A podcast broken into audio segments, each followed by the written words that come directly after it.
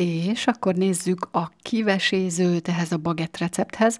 Először is azt szeretném elmondani, ami minden ilyen receptre érvényes, hogy nyelvtant azt nem a receptekből tanulunk, hiszen itt nincsenek egész mondatok, úgyhogy itt a lényeg a megértés, és leginkább a kifejezések használata, de mm, nyelvtant azt nem minden tanulunk, jó? Főleg interneten nagyon sok hiba van a receptekben, úgyhogy ott még jobban kell vigyázni. Én itt természetesen ezt szűrbe hoztam már nektek, és hogyha volt is benne, azt kiavítottam. Erről a receptről annyit szeretnék elmondani egyébként, hogy ez egy viszonylag ilyen hagyományos receptleírás, ahol magázó formában beszélnek, vagyis hát fogalmaznak.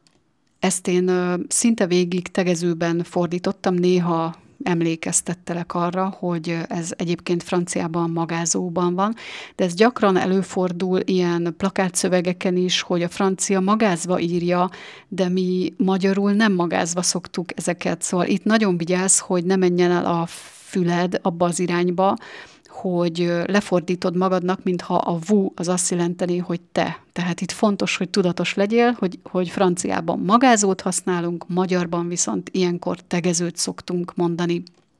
A fordítós podcastben láthattad néha, hogy hát elég lazán fordítottam a dolgokat, ugyanis nem mindig tudjuk szóról szóra lefordítani, de azért próbáltam ragaszkodni ahhoz, hogy, hogy értsed, hogy milyen szavakból áll össze a, a francia rész, úgyhogy érdemes a fordítást is lazán és rugalmasan kezelned.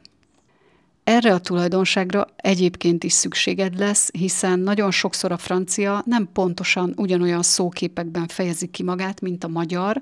Ha magyarul a franciát fordítod le szóról szóra, akkor magyarul lesz értelmetlen, és ugyanígy, hogyha a magyar fejeddel vissza akarod fordítani franciára, akkor az ugyanúgy értelmetlen lesz. Tehát ilyenkor az a jó megoldás, hogy a fejedben úgy tárolod el, ahogyan magyarul van helyesen, de azt is eltárolod, tehát azt is meg erősíted magadban, hogy ez szóról szóra azt jelenti, hogy Hát tudom, ez így bonyolultan hangzik, de előbb-utóbb ez így jön magától, és azért szoktam javasolni, hogy magyarul ne, ne álljunk neki kreatívkodni túl hamar, hogy ezek a francia szóképek meg tudjanak kicsit foganni a fejünkben, jó? Úgyhogy ezeket érdemes elvinned és használnod, jó? Na, és akkor mehetünk is, ezek ilyen általános dolgok voltak. Itt az elején látod, hogy nincsenek névelők, tehát nem használjuk ilyet, hogy la préparation, stb., de ezt a francia beszédben amúgy használnod kell, viszont a recept az egy hiányos, nyelvtanilag hiányos szöveg, ezért itt ne keresd a névelőket, mert nem lesznek mindig. Látod viszont, hogy hogy a minüt végén például, meg 3 heures, ott többes szám van, mert amint kettő van belőle, vagy több, akkor többes számba kell tenned. Ami még érdekes, hogy látod, hogy ha valamennyi mennyiséget veszel valamiből, mint például 1 kg de farin, akkor döt fogsz tenni. Az azt jelenti, hogy abból. Jó, tehát egy kiló a lisztből. 700 g d'eau, ott megint látod a döt, ugye ez sima dö, csak mivel az ó az magánhangzóval kezdődik, ezért apostrofot teszel, és a dönek az a néma ője kiesik, ez legtöbbször így van a franciában, és teljesen mindegy, hogy himnemű vagy nőnemű szó jön utána, ez simán dö lesz. Látod a lövőrnél és a szelnél is. Ahogy haladunk a receptben, látod, hogy vannak felszólító módok, mint például commençons par, kezdjük azzal, hogy, és utána pedig ajouter le sel, adja hozzá a sót, mélanger bien, keverje össze jól. Ez ugye felszólító mód, mert nem látod azt, hogy vu vagy nu. Ez a recept elég hosszú, ezért uh, órákat tudnék beszélni, hogyha mindent elmondanék, úgyhogy inkább csak kiemelnék néhány dolgot, és uh, próbáld meg ezeket elvinni, amúgy meg élvezd inkább a, a, a fordítós podcasttel, hogy megérted, hogy miről van szó, és próbálj meg pici kifejezéseket elvinni belőle.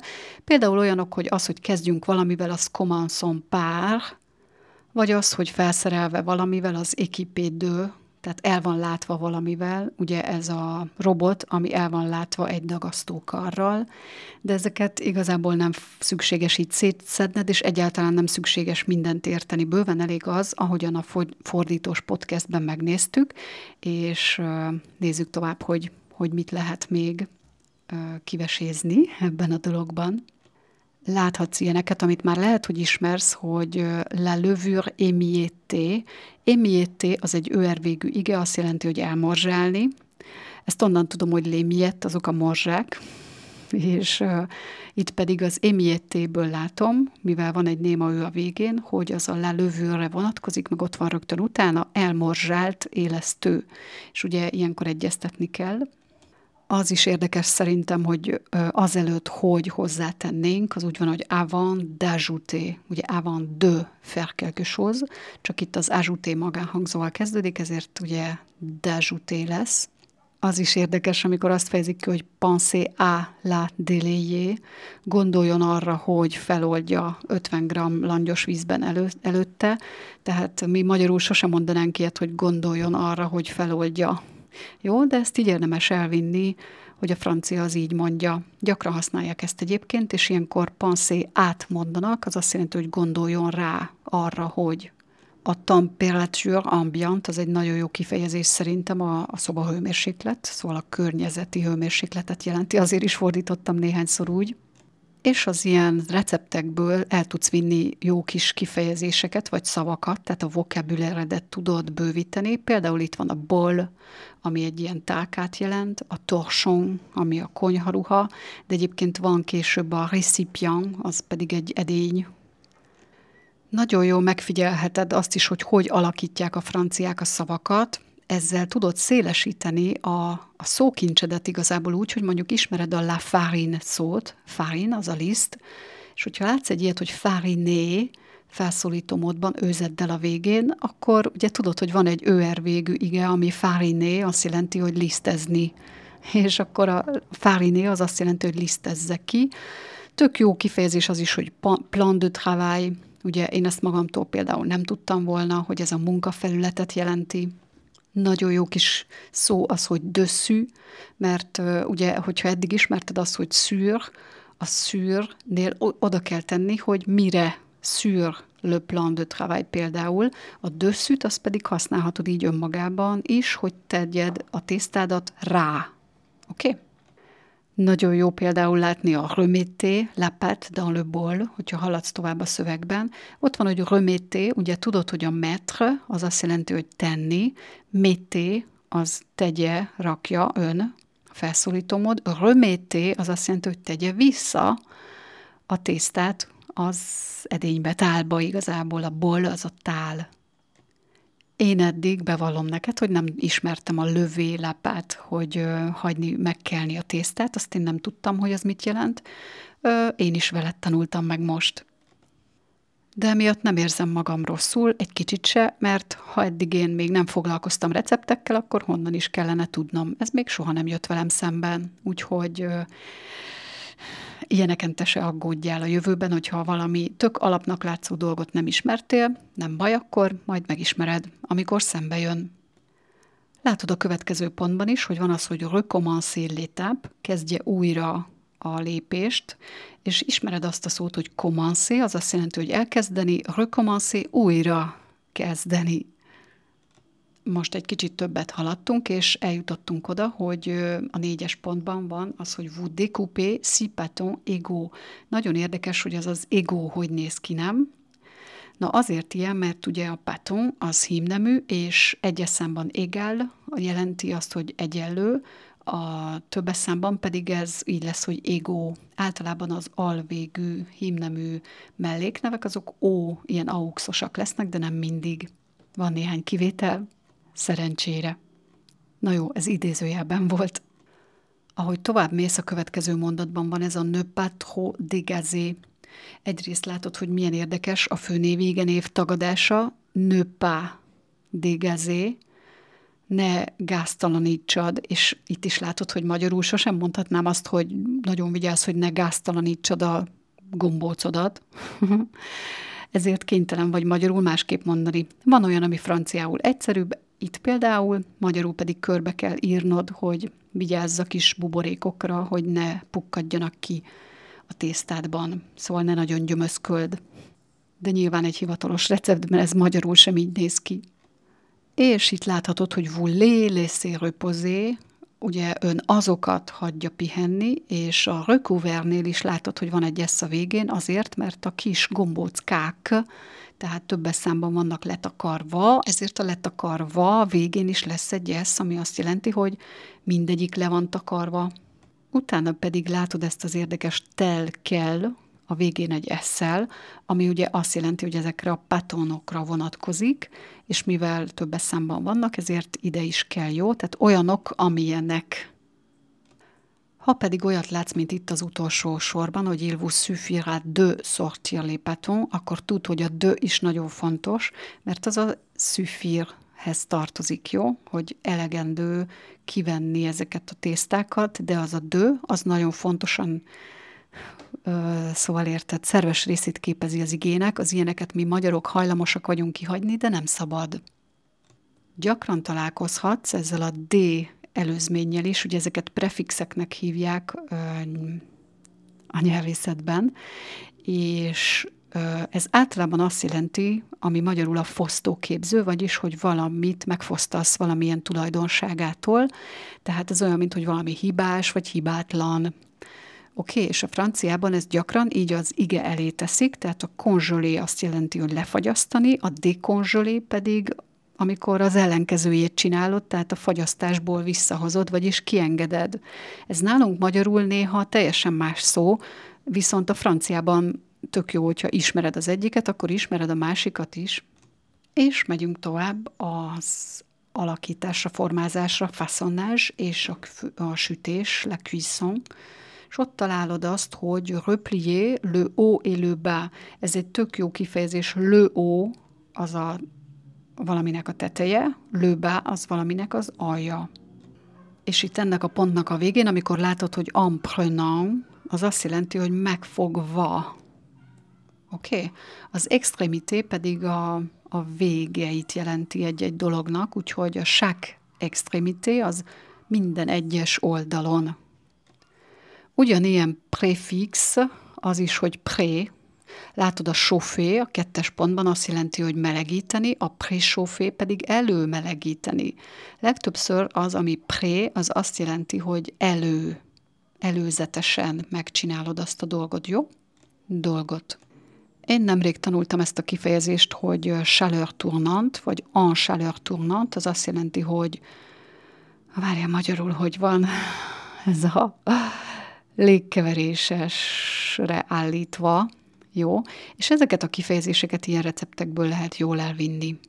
Az, hogy en laissant, az megint a laissé ige, és az en laissant az azt jelenti, hogy hagyva dans le fond, az aljában.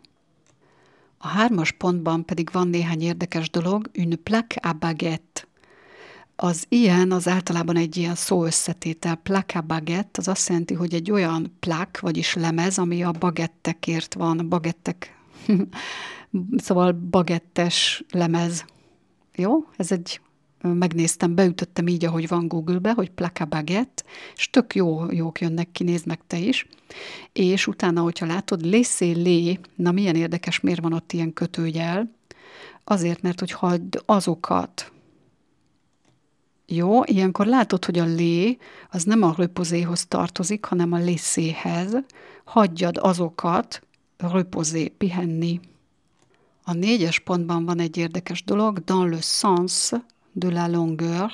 La longueur az a hosszát jelenti valaminek, le sens az, az több mindent jelent egyébként, de itt az irányt, jó? Az irányában, hosszúság irányában az Anse Vosan, azt pedig tök jól elrontottam eleinte, mert itt találkoztam először ezzel a szóval, és szövosant mondtam, hogy eszembe is jutott a Messenger csoportba gyakorlók, amikor összekeverik a sző meg a ső betűket, hogy én is pont így jártam, szóval Anse Vosan, és ezt gyakoroltam egy darabig, mire sikerült kimondani. Ugye itt megint azt látod ezt az ant, ami miatt az lesz a magyarul, hogy hát így keresztezve, jó, hogy úgy csinálva. És a szöső vosan pedig ettől egy ilyen visszaható ige lesz, hogy egymást keresztezve, jó? Tehát ezek a vágások, ezek egymást keresztezik, és úgy csinált, hogy egymást keresztezve. Ez lesz az en se.